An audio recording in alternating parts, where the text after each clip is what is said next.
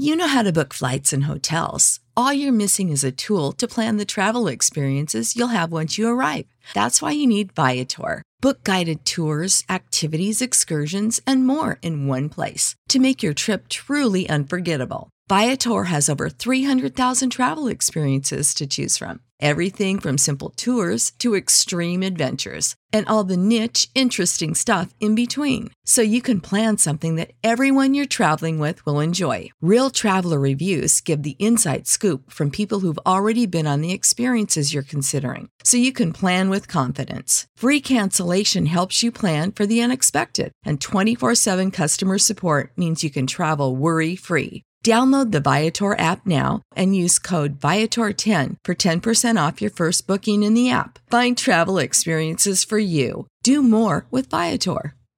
Support for this podcast and the following message come from Corient. Corient provides wealth management services centered around you. They focus on exceeding your expectations and simplifying your life. Corient has been helping high achievers just like you enjoy their lives more fully, preserve their wealth, and provide for the people, causes, and communities they care about. As one of the largest integrated fee only registered investment advisors in the U.S., Corient has deeply experienced teams in 23 strategic locations. Corient has extensive knowledge spanning the full spectrum of planning, investing, lending, and money management disciplines. Leverage Corient's exclusive network of experts to craft custom solutions designed to help you reach your financial goals, no matter how complex they may be. Real wealth requires real solutions. For more information, connect with a wealth advisor today at corient.com. That's C O R I E N T.com. Corient.com.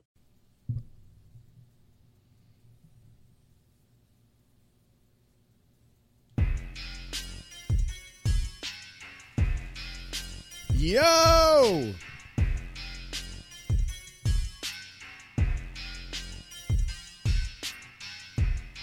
Welcome into the House of L podcast.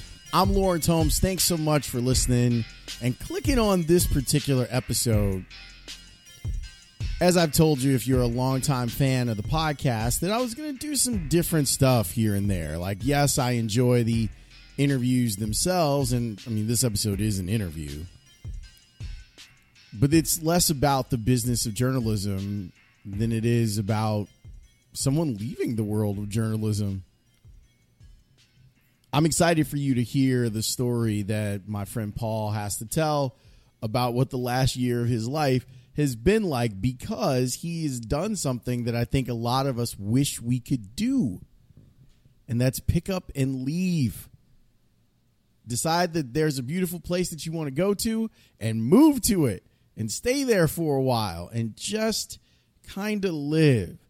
I really envy and admire Paul for what it is that he did, and I am looking forward to to telling you more about it and you hearing his story in today's episode. Which reminds me, today's episode is brought to you by the fine folks over at Team Hochberg.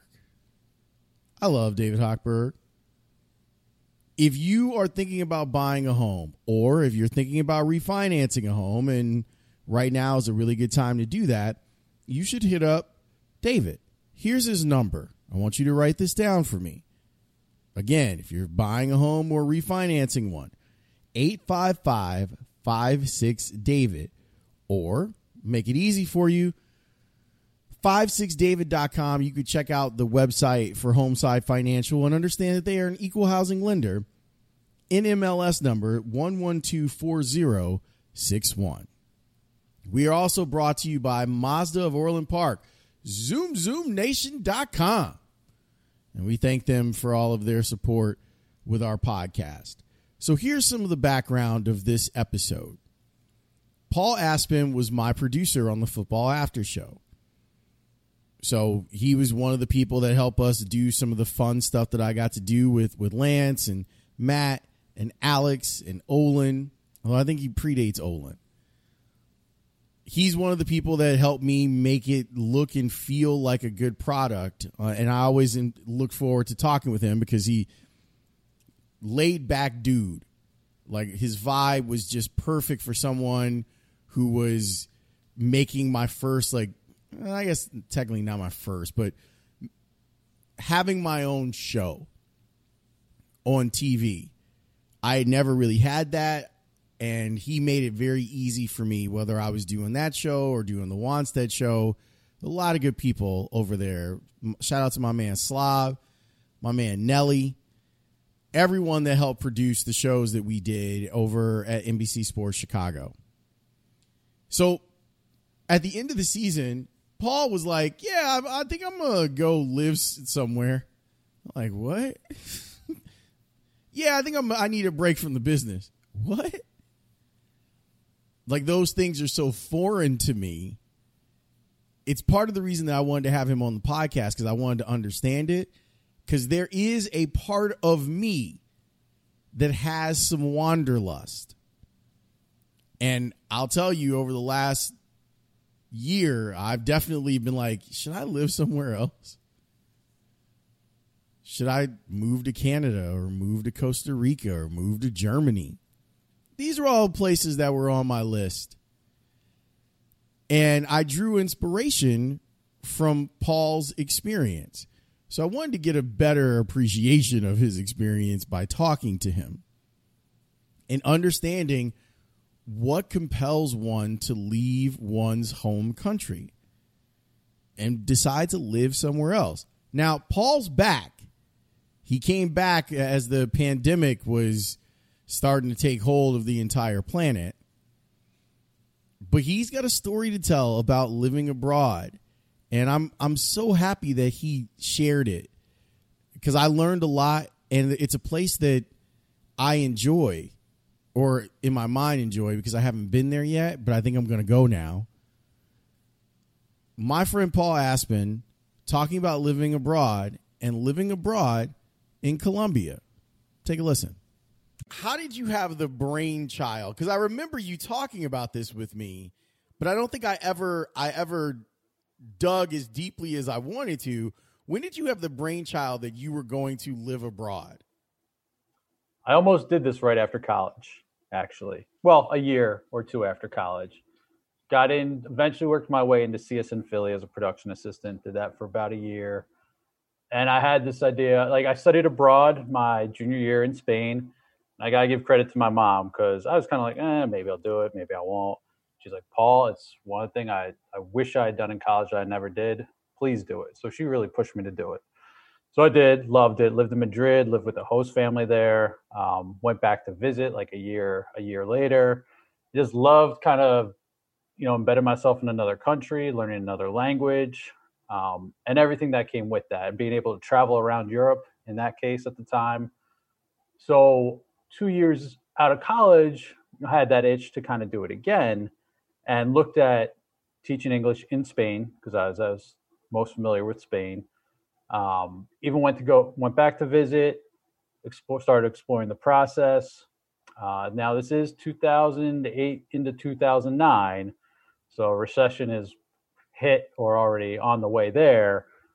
I remember seeing a front page article in the New York Times like Spanish unemployment hits some crazy number. I don't know, maybe 25%, something like that. So again, like I was going through like this was official, official, like through the consulate and everything. So you were, I think you were guaranteed six months, maybe a year. But then after that, it's kind of like, okay, then what?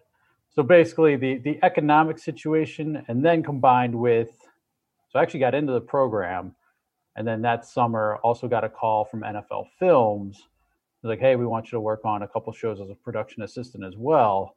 And that was like real money, not like CSN mm-hmm. production assistant money. Yeah. So career route I was like, okay, I'm gonna I'm gonna go the career route. It was it was definitely the safe play at the time, and you know I was good with it. I even remember my dad asking me like a couple months later, "Hey, do you have any regrets?" I was like, "Made my," and I didn't really want to think about it, so I was like, "I made my decision. I'm good, like doing this."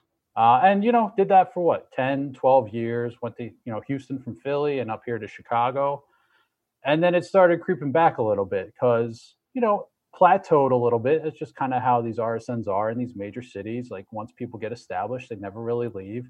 There's only so far you can grow and, you know, explore some other options. But whether it was a another job not working out or it just got to a point where it was like, okay, I don't want to say like I can come back and do this anytime because clearly cannot come back and do this anytime, especially given the current climate.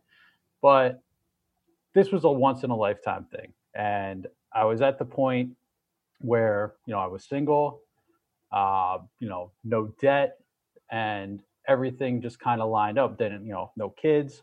Like, if I'm going to do this, I got to do it now.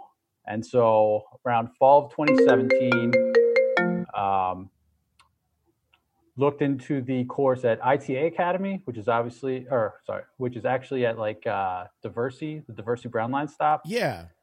Took an online course there.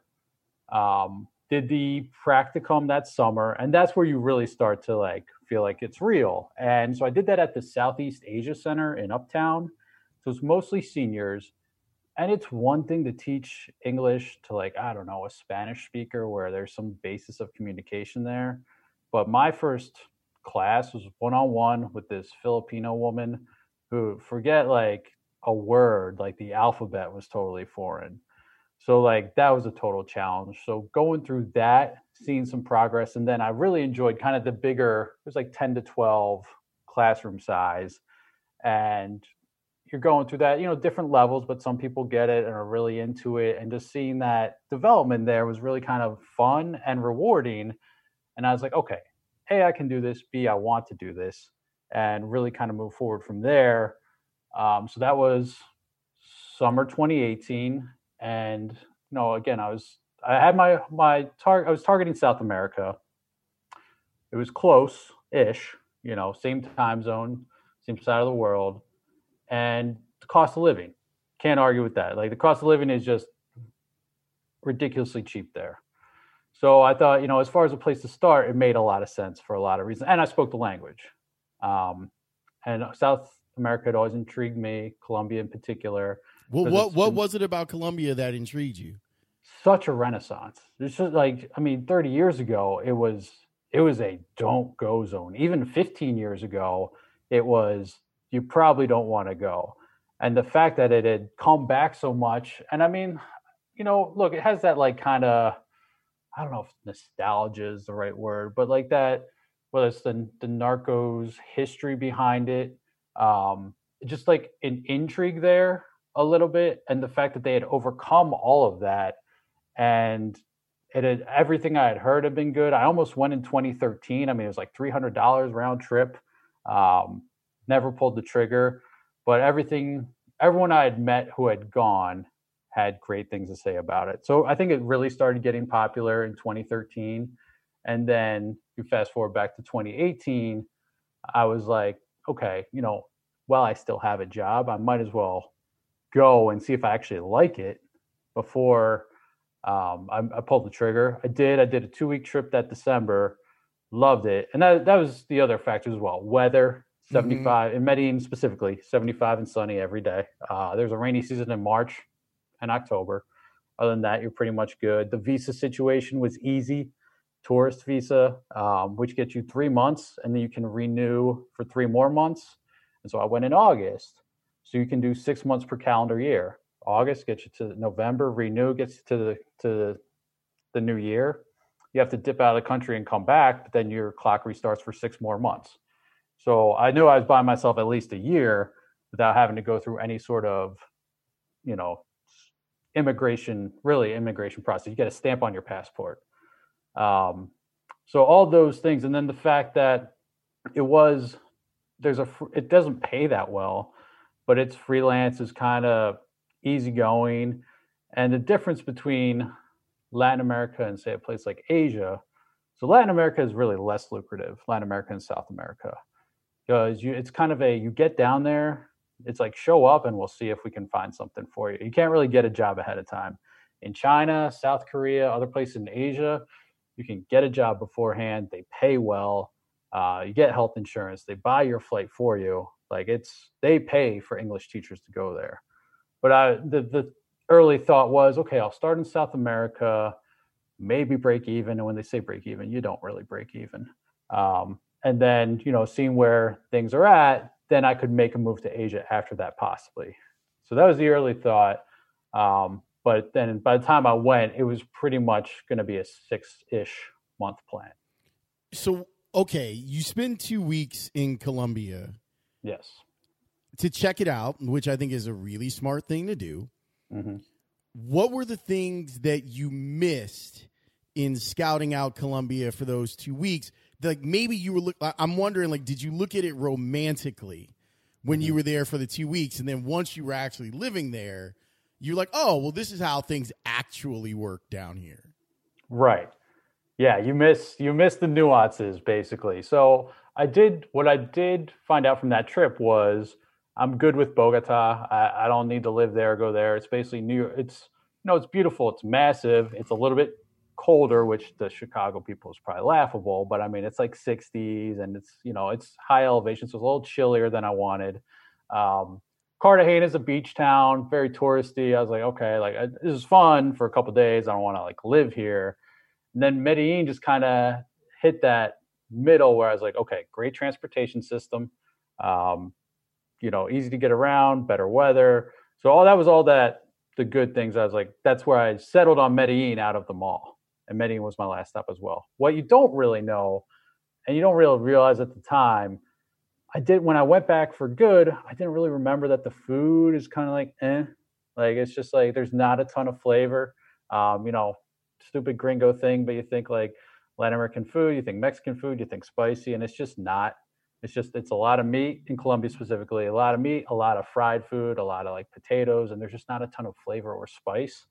So like something like that. Um, the people are friendly, um, but it, but there's like how do I put this? So there's certain things like okay, I'll give you a couple examples. The metro.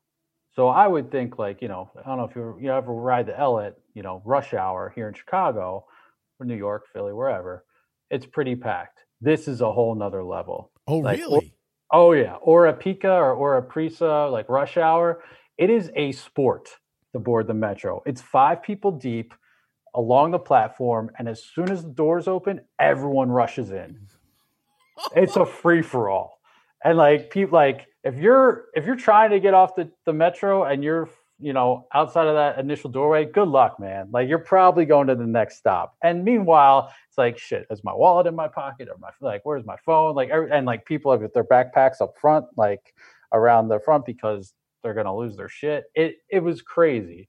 And then just other stuff like metro doors, like they don't come to a complete stop before stuff opens. Same with the buses, like just little subtleties like that. Um, and like the guy, you know, as you're getting on the bus, you hand the driver your change, and he's like, he, he's still driving, never really stopped. He's putting the change in. It's stick shift, by the way, so he's looking like three different ways. Um, just little things, you know, like that that you don't really, you know, think about. Um, you don't really experience until you're you're actually living it. Um, are a couple examples. Okay, I mean that's that's super interesting. Um, what you're saying about that, I when I picture Colombia, mm-hmm. like I, I until you had broken it down uh, after you had come back from the first trip, you were talking about Bogota, and you were like, okay, Bogota is up high. What is it like? Is it like eight thousand feet? Is that right? It's uh, it's eight to ten, something like that. It's def- it's like twice as high as Denver. I want to say. Jeez. Right. Oh, yeah. So yeah, that's that's a, a lot to deal with, but I, I imagine with a a mountainous region that it's beautiful, and like in my mind, I was like, man, okay, like the altitude thing is not really something for me. Like I. I've I've got sickle cell trait, so it's a bad idea for me to be living at high altitude. And then you started talking lovingly about Medellin, and I was like, okay, I can I can get with Medellin. So what was outside of the weather and the beach? Like, what was the best thing about Medellin?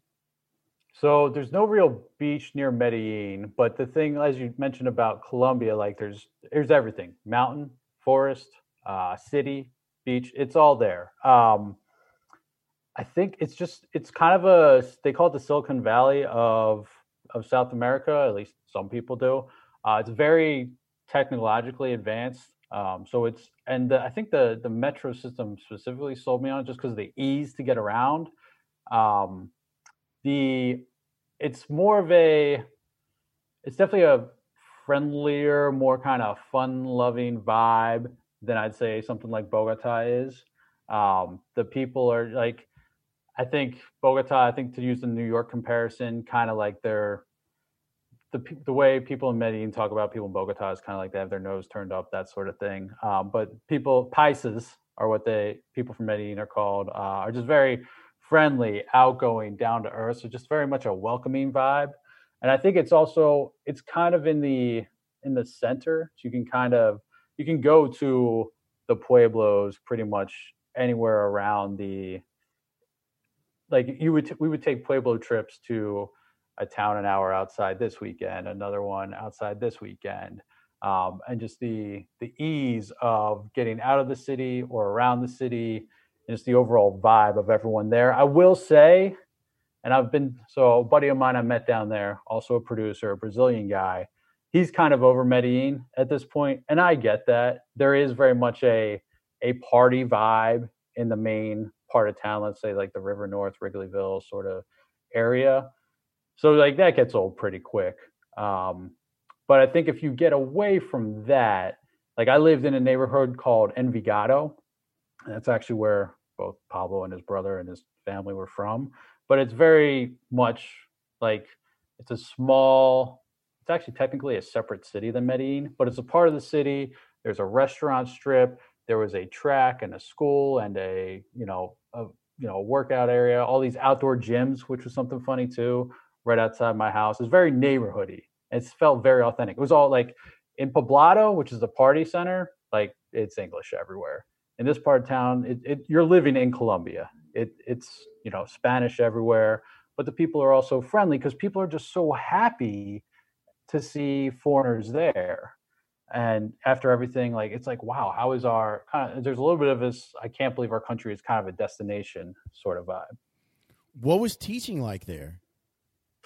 Loved it. So it was i love so my first student was awesome.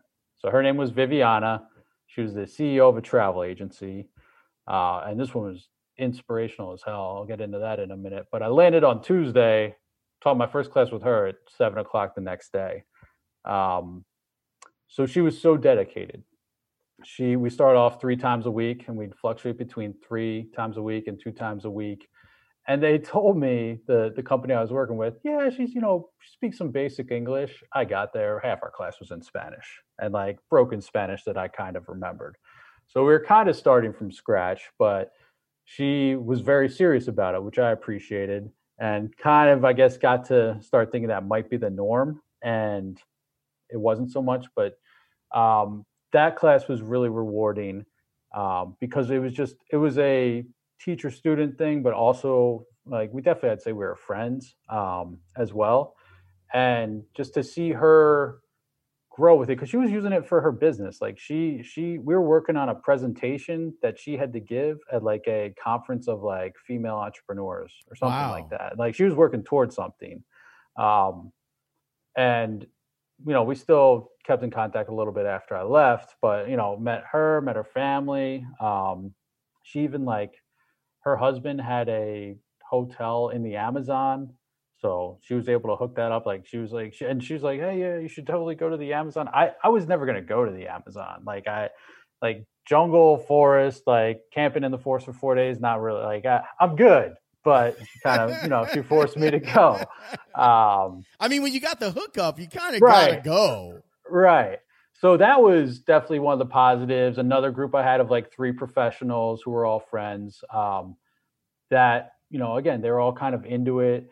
And then the other side of it was a, you know, like a college kid who was taking classes and she would cancel like a half hour before, like every other week. And so like it's and it, part of this was my own doing. Like I, I didn't want to, you know, work 40 hours a week. I didn't want to take a full time job at a school. Like I, it was just kind of a decompress for me, do sure. something I wanted to do and be on my own schedule. So with that, like Colombian time and Colombians talk about this, like it is very much a thing. Like classes at 12, they like showing up at 1230 is perfectly normal.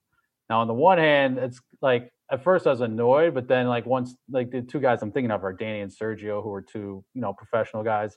Once I found out they don't show up till twelve thirty, but I still get paid from twelve to two, I'm good. Like that's fine.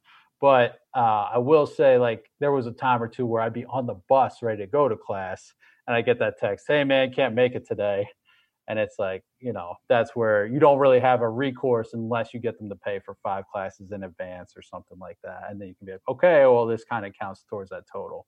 Um, so there, I definitely like the the positive experiences. I wouldn't even call negative experiences, quote unquote, negative but the positive experience of getting to know these people as well as the teaching part of it um, i mean that was it was everything i kind of wanted to be and more when you get there how long while you're there did it take for you to be like this is i'm not on vacation like this is my life now for at least uh, six months or whatever right how what how long before you weren't comparing everything to living in the United States? It's a good question because like that first month or 6 weeks, the first week was pretty pretty easy, pretty great. I had an Airbnb before kind of figuring out a living situation. And then moved into an apartment. I was like, all right, we do this authentically. Like moved into an apartment with like five other Colombians and like was like, all right, this is gonna be great. But then, you know, I was out of there by the weekend. There was a bed bug situation. it was like the place was like kind of a dump, totally changed from when I looked at it. The people were fine, but so like that, all of a sudden, like you've got the real world stuff, like which again, first world problems, but like kind of you're moving apartment to apartment, and it's like you're not. I wasn't settled, I'd say, for six weeks. Okay. Uh, and then once I got settled in, I'd say it was like you know you're, you're figuring things out like the the nuances of like the the teaching was okay people cancel all the time or like you're you're just not an english class isn't a priority and you've got to be like kind of okay with that. Um i'd say li- when i settled into my third I, I either lived in three places or four places but when i by the time i settled in my fourth place by like i think october i was good and i got there like first week of august second week of August. So like living there, I was like, because you had like the honeymoon like portion of it, then you kind of had the scramble portion of it where you know trying to settle into an actual place to live. Okay, this place sucks. You move to another one. Okay, this place sucks. Meanwhile, you're teaching. Okay, this person's canceling when you've already like and as you're taking like Medellin's massive. Like your your half your day is shot when you're going from one class to another, and then it's like it just kind of throws everything on its and by the way you're not really getting paid anything like you're you're using maybe a, a quarter of your class payment on that fare that then you're not getting yeah. paid because the class doesn't happen so figuring out stuff like that did you travel anywhere else while you were like stationed in colombia uh no no I, i've traveled around colombia a bunch in those first five months, I'd say. So, you know, would do so once the once the teaching became like Viviana was consistent, that my first student, but once it became kind of sporadic, I was like, okay, I got to figure out something else to do with my time. So I found this foundation, uh, so actually started by a guy uh, from New York called Angeles de Medellin, so Angels of Medellin, um, and he has a kids foundation that's been you know going for 15 years or so. So i'd volunteer there a lot of days too. But he would also organize some pueblo trips to some of the towns outside of medellin. So like santa fe or guatape or some of these coffee regions. So i hit a bunch of those. And then viviana helped me out get into the amazon uh, i went to cali with my brother he came down for kind of a long weekend and my sister came down too um, my parents came down to medellin um, they loved it. And then see, also hit like a place like Nuquí, which is like the Pacific coast of Colombia. You can't get there driving. You got to take a small little prop plane. Um, but I remember I was just like kind of hanging out on the beach in November, and I was like, I got, I got two or three months left of this where I don't really have to do shit. This is kind of this is kind of great. Um, and I'm trying to think what other. And eventually, when I, I came home for Christmas and then when I eventually went back, I hit the south of Colombia, which is like um, another coffee region like San Augustine. Tatacoa, Tatacoa Desert, and then up north, which is Riohacha, which is kind of like where the northernmost point of Colombia, where kind of the dunes go into the ocean, northernmost part of South America, rather. Um, so try, tried to make the most of like long weekends. These are like five day trips, that sort of thing, um, which was easy to do to kind of navigate around the teaching schedule. Is Colombia overall easy to navigate? Like, is it easy to get around there? Like, let's say, can you can one rent a car and and drive around Colombia? They could. Um, maybe it was kind of. I think Colombian drivers are kind of crazy, um, a little bit. uh, and I know that firsthand because I actually hitched a ride to between a couple stops with this awesome, friendly couple um, from one spot to another. But like they were zigging and zagging and all sorts of things. But the buses are easy. Buses are easy. You know, some are better than others. There are typically barf bags on board because of the way they take the mountain turns and that sort of thing. Wow. One time I, I was feeling it a little bit. I was able to hold off. I was like, oh, that's that's why these are here. But I mean, a 13 hour bus ride isn't out of the ordinary. I think the longest that I signed up for was like five, but it's relatively easy. And like honestly, again, like I I knew I was coming back, so I wasn't as uh, economic with my spending as I could have been, but I like I'd pony up for a hundred and twenty dollar flight instead of a thirteen dollar bus ride, sort of thing. Mm, it but makes sense. Yeah, there's there's easy. There's the bus system. I mean, there's buses that go everywhere from like the main terminals of every city. From what I've seen, whether it's television or magazines or travel, it, Colombia, it looks like there is a broad spectrum of person in Colombia, like from a racial standpoint, where you're mm-hmm. seeing the the the darkest of those that have African ancestry to people who are as light as you. Was that your experience while you were there? Yeah, yeah, no, it's it's like you said, it's it's a wide spectrum. Um, I'd say, and I mean, there's the same there's the same unfortunate like kind of colorism. Colorism. I was gonna say caste system, but yeah, colorism. Yep. Um, and there's been and the when you factor the you know there's the same indigenous indigenous you know issues there too as well um, where they're kind of unfortunately they deal with a lot of the for the ones who work hard to ensure their crew can always go the extra mile and the ones who get in early so everyone can go home on time there's grainger offering professional grade supplies backed by product experts so you can quickly and easily find what you need. Plus you can count on access to a committed team ready to go the extra mile for you. Call, clickgrainger.com, or just stop by. Grainger, for the ones who get it done.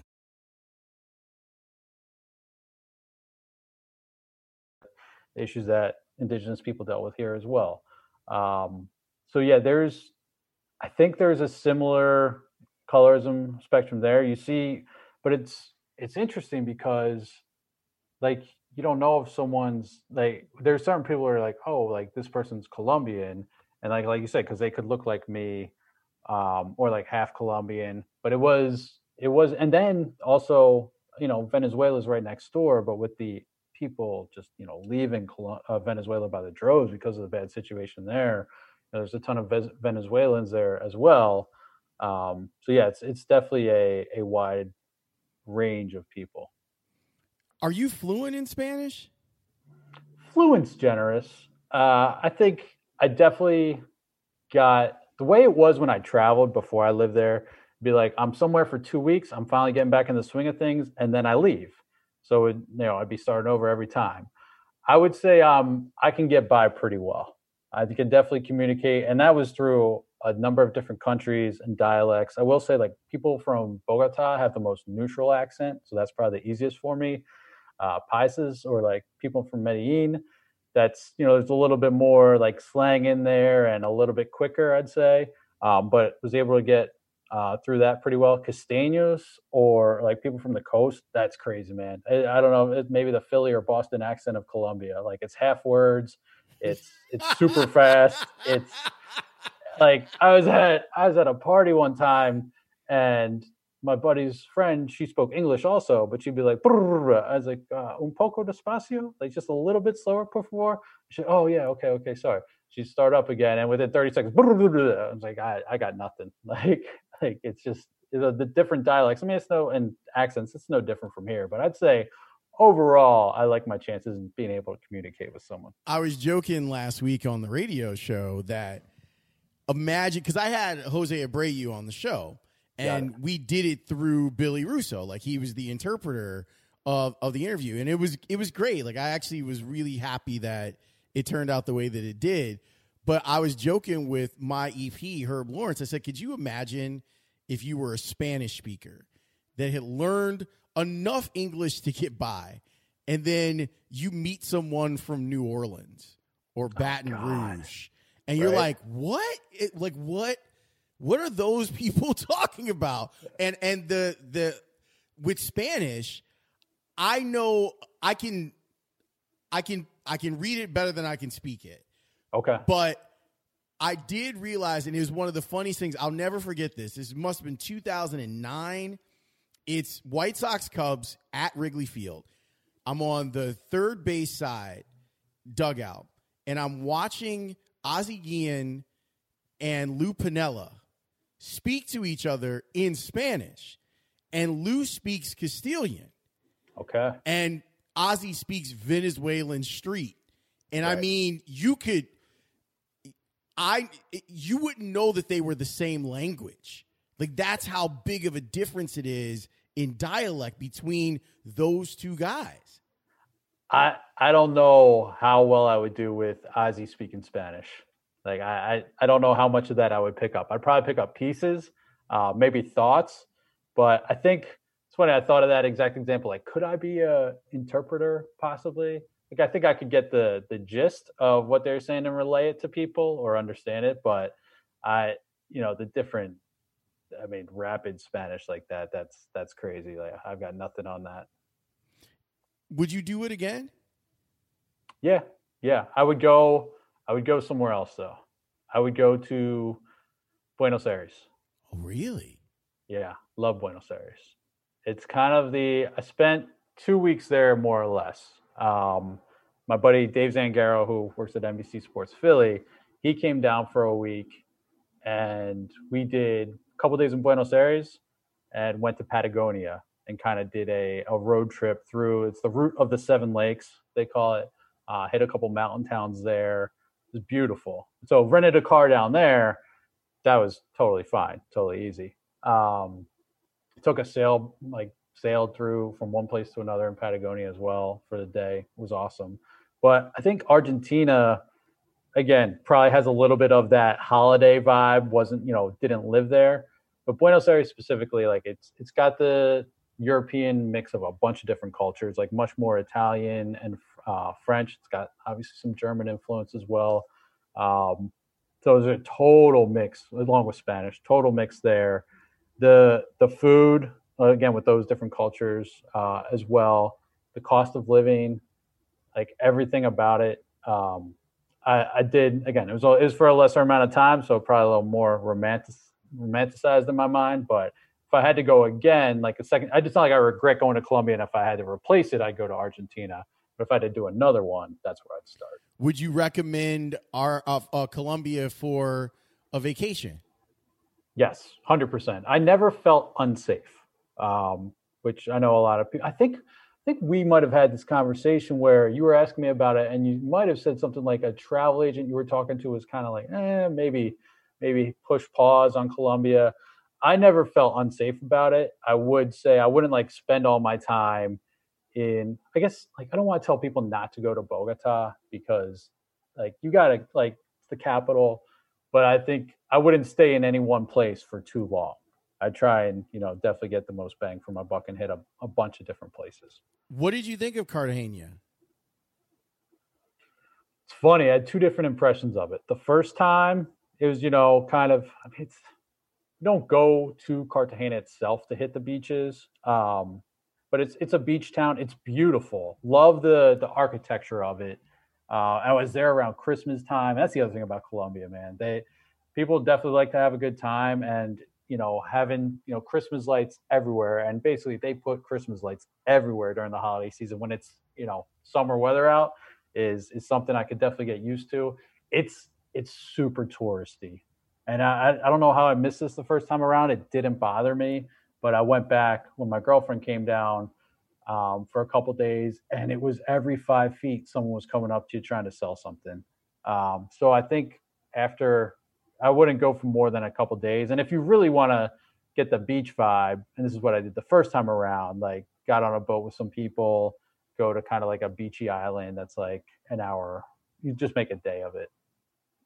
Cool. Well, I appreciate you giving me a little bit of your your experience, man. It's a, I, I think that what you did was incredibly courageous. Like it's, and I don't mean like you're you're walking away from a lucrative job in a fun profession. I mean, like that's that takes a lot to just say, all right, I'm gonna I'm gonna go live down there for a little bit. One more thing about that.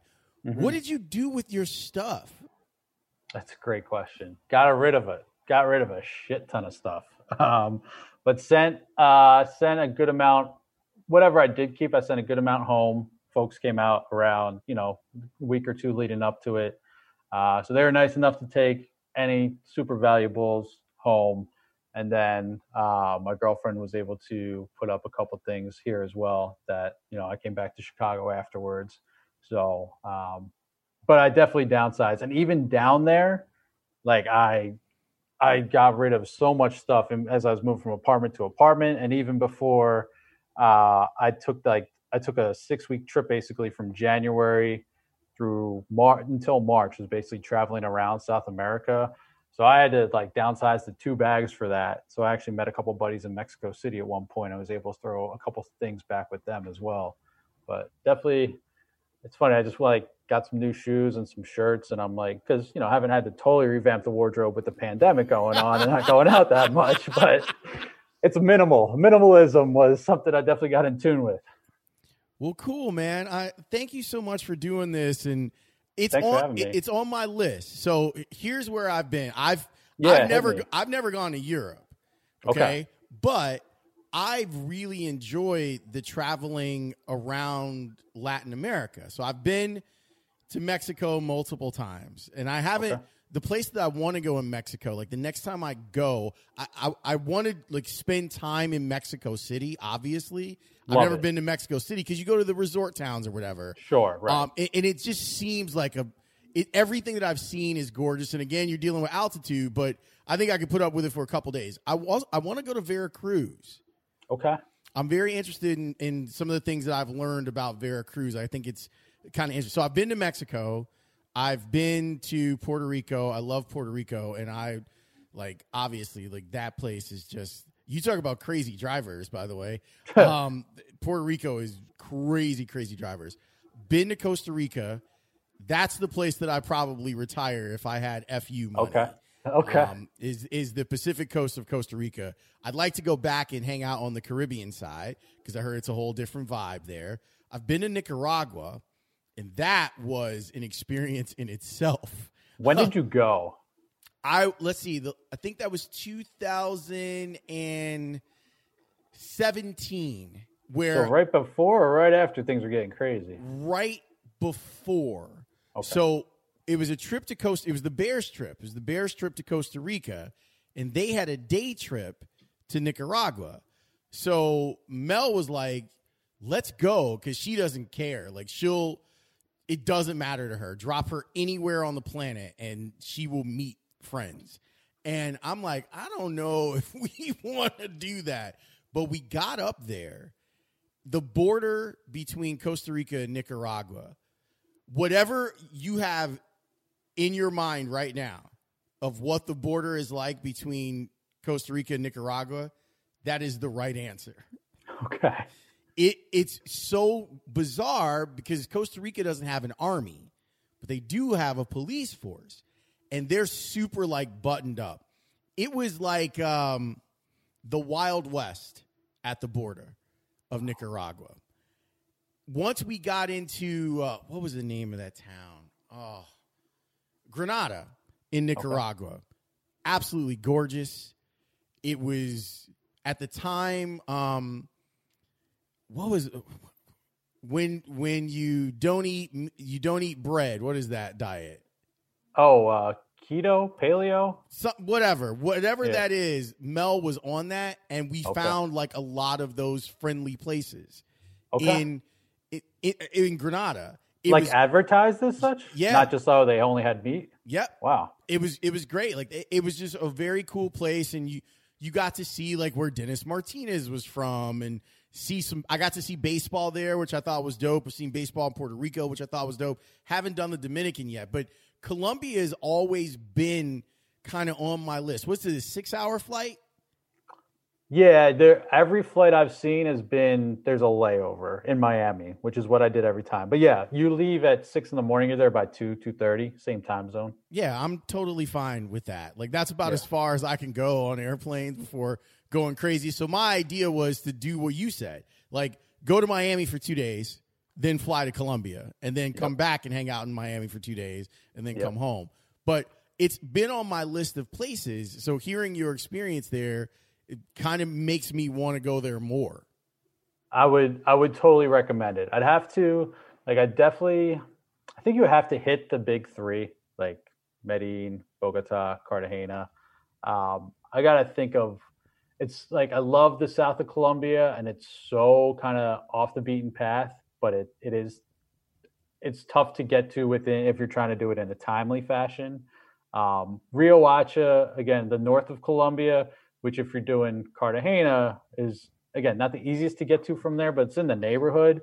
Again, like we took a desert trip. Basically, you kind of just it's a lot of driving, but you go through um, the, all the way like the entire north of Colombia, and our driver man is something else because I'm like, how do you know this route? Because you're literally just driving through the desert for hours at a time. He's like, ah, I followed a guy one time and now it's all up here.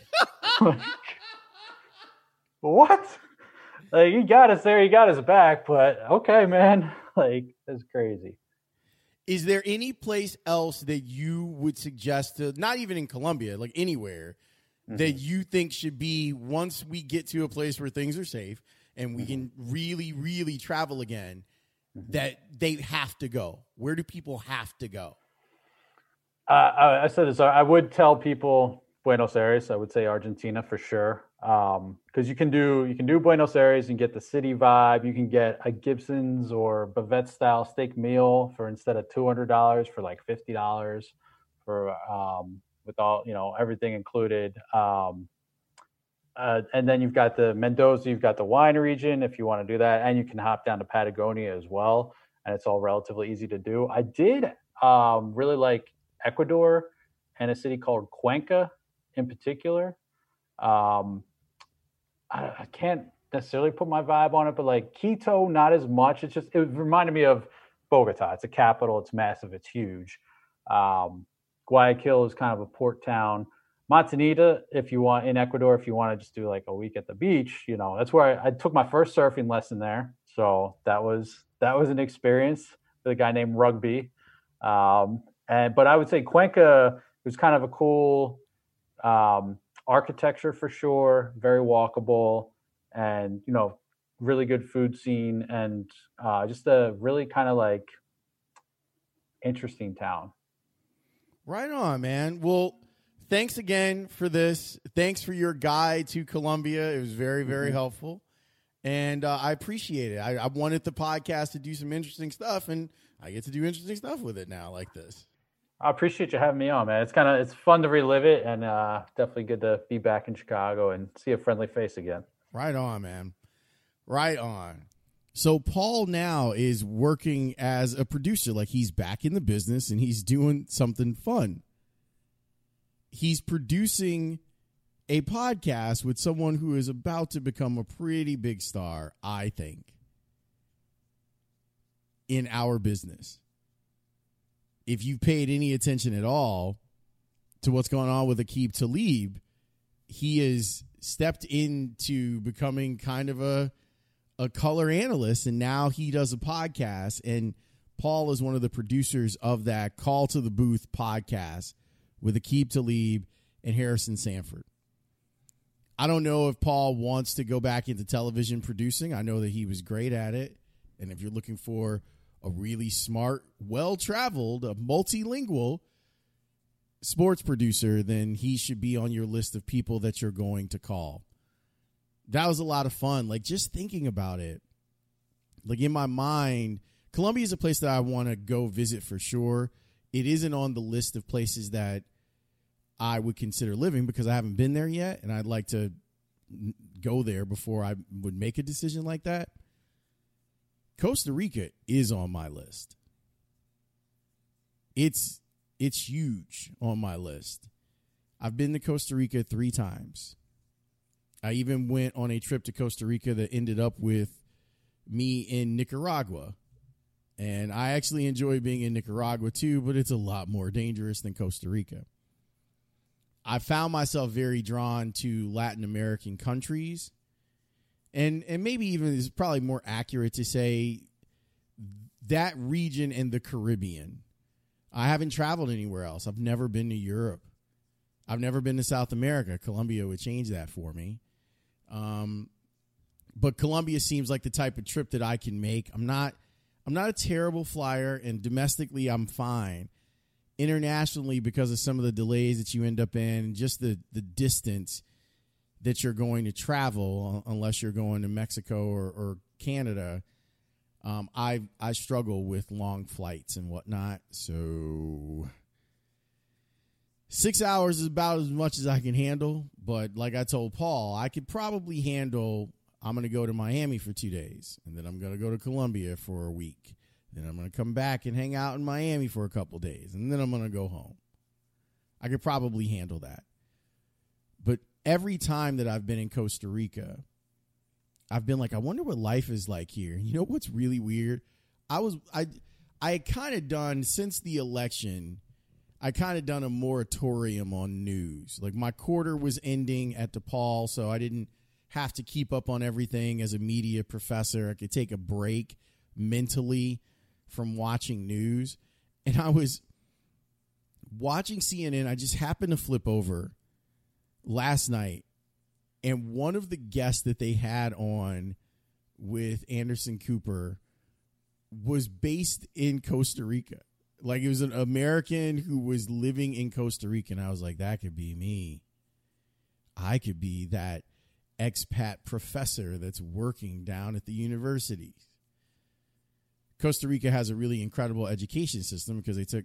I won't go into this being a a commercial for Costa Rica. Just know that that's the place that if I escape, that's probably where I'm going to escape to. But I've never been to Europe, and I had my friend Joanne, who you'll hear on the the Queen's Gambit podcast. She lived uh, she lived abroad, but she worked in Georgia, not like Atlanta like the Republic of Georgia. And she tells great tales of, of being there and feeling at home, strangely enough.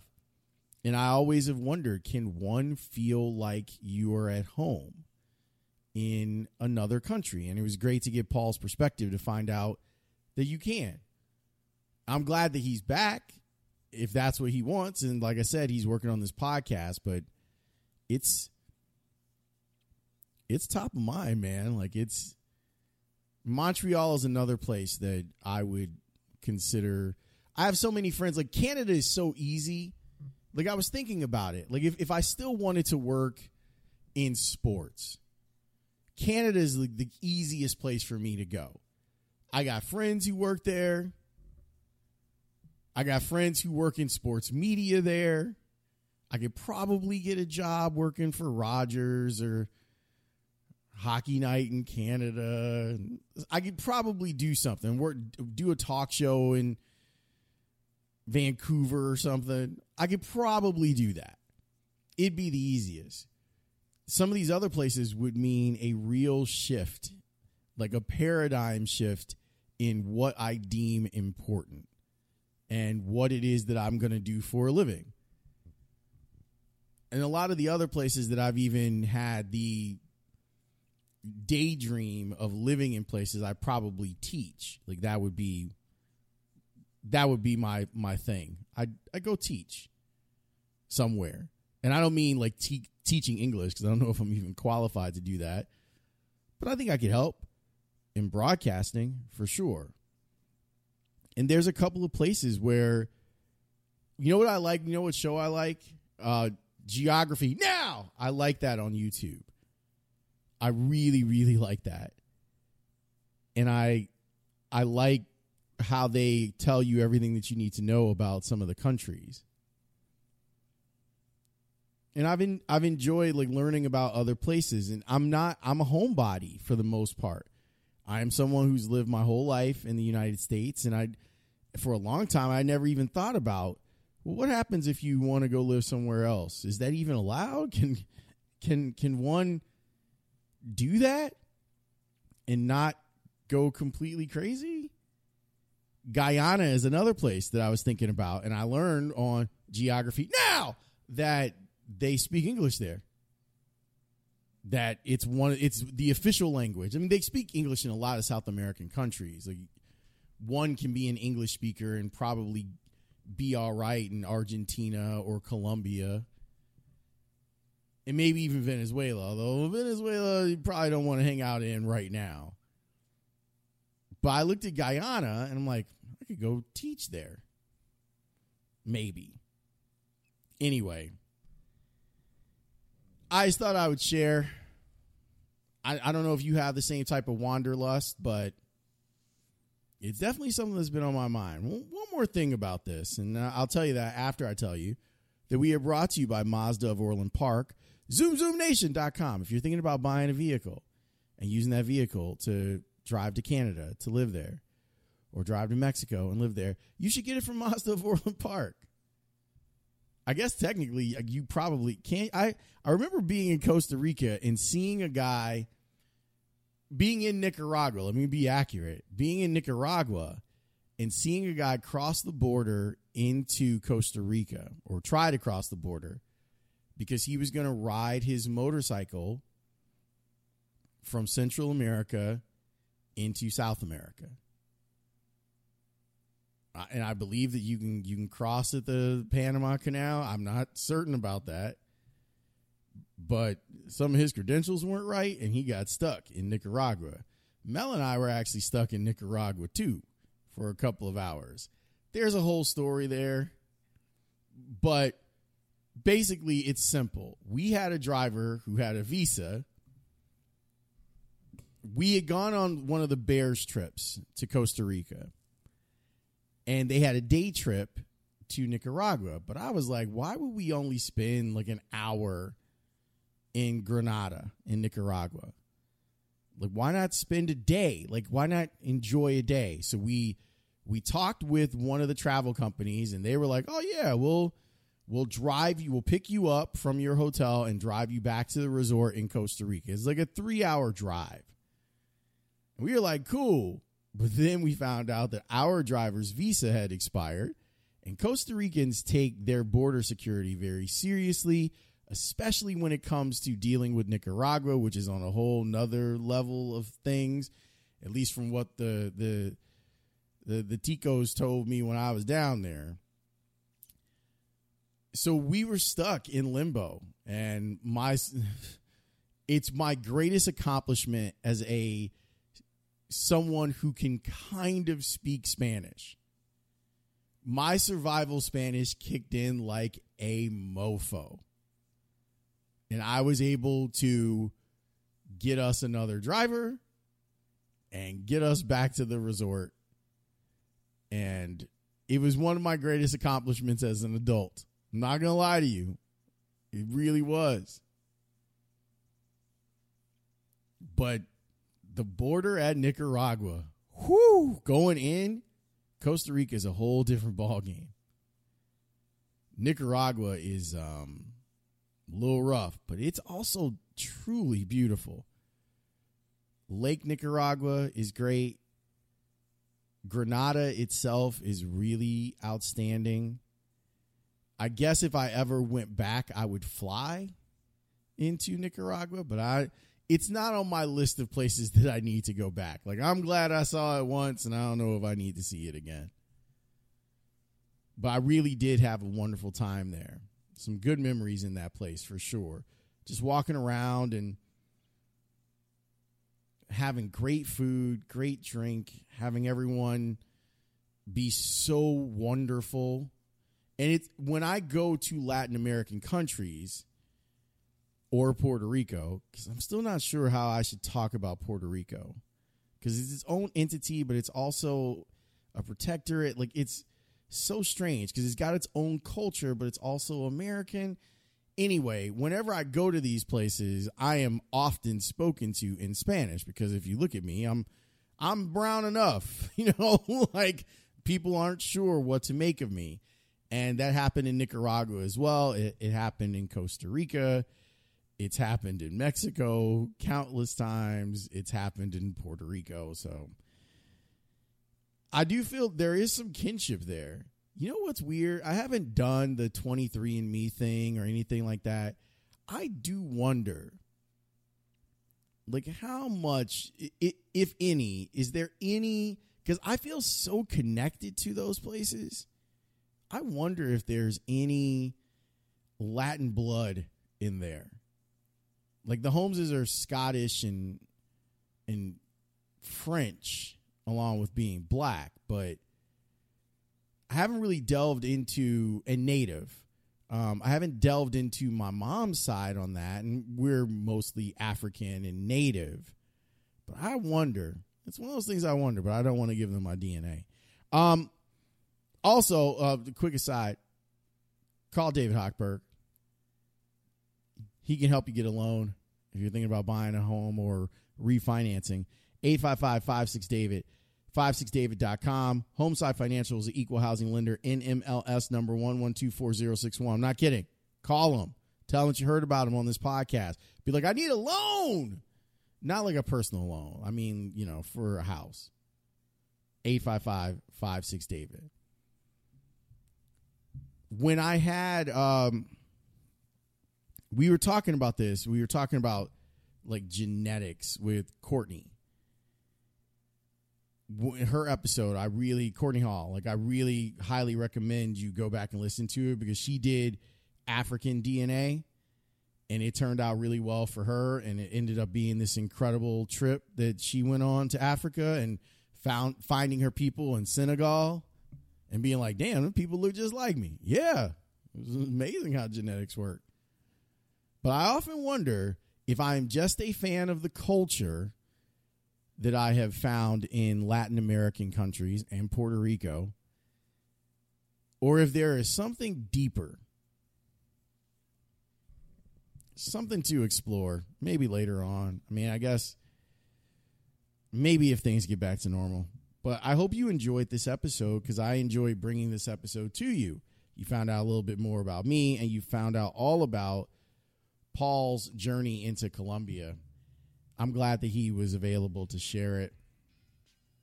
What a brave and courageous thing to do to pick up and leave, go live in some place that you're not from. I mean, people do it inside the United States all the time, but to do it internationally, I think is just dope. Shout out to Paul. Thanks for listening to this episode. I hope you got something out of it. I will talk to you next time. Peace.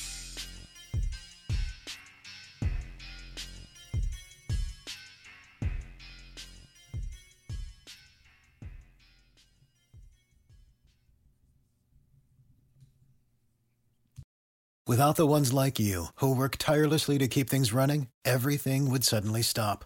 Hospitals, factories, schools, and power plants, they all depend on you. No matter the weather, emergency, or time of day, you're the ones who get it done. At Grainger, we're here for you with professional grade industrial supplies. Count on real time product availability and fast delivery. Call clickgrainger.com or just stop by. Grainger for the ones who get it done.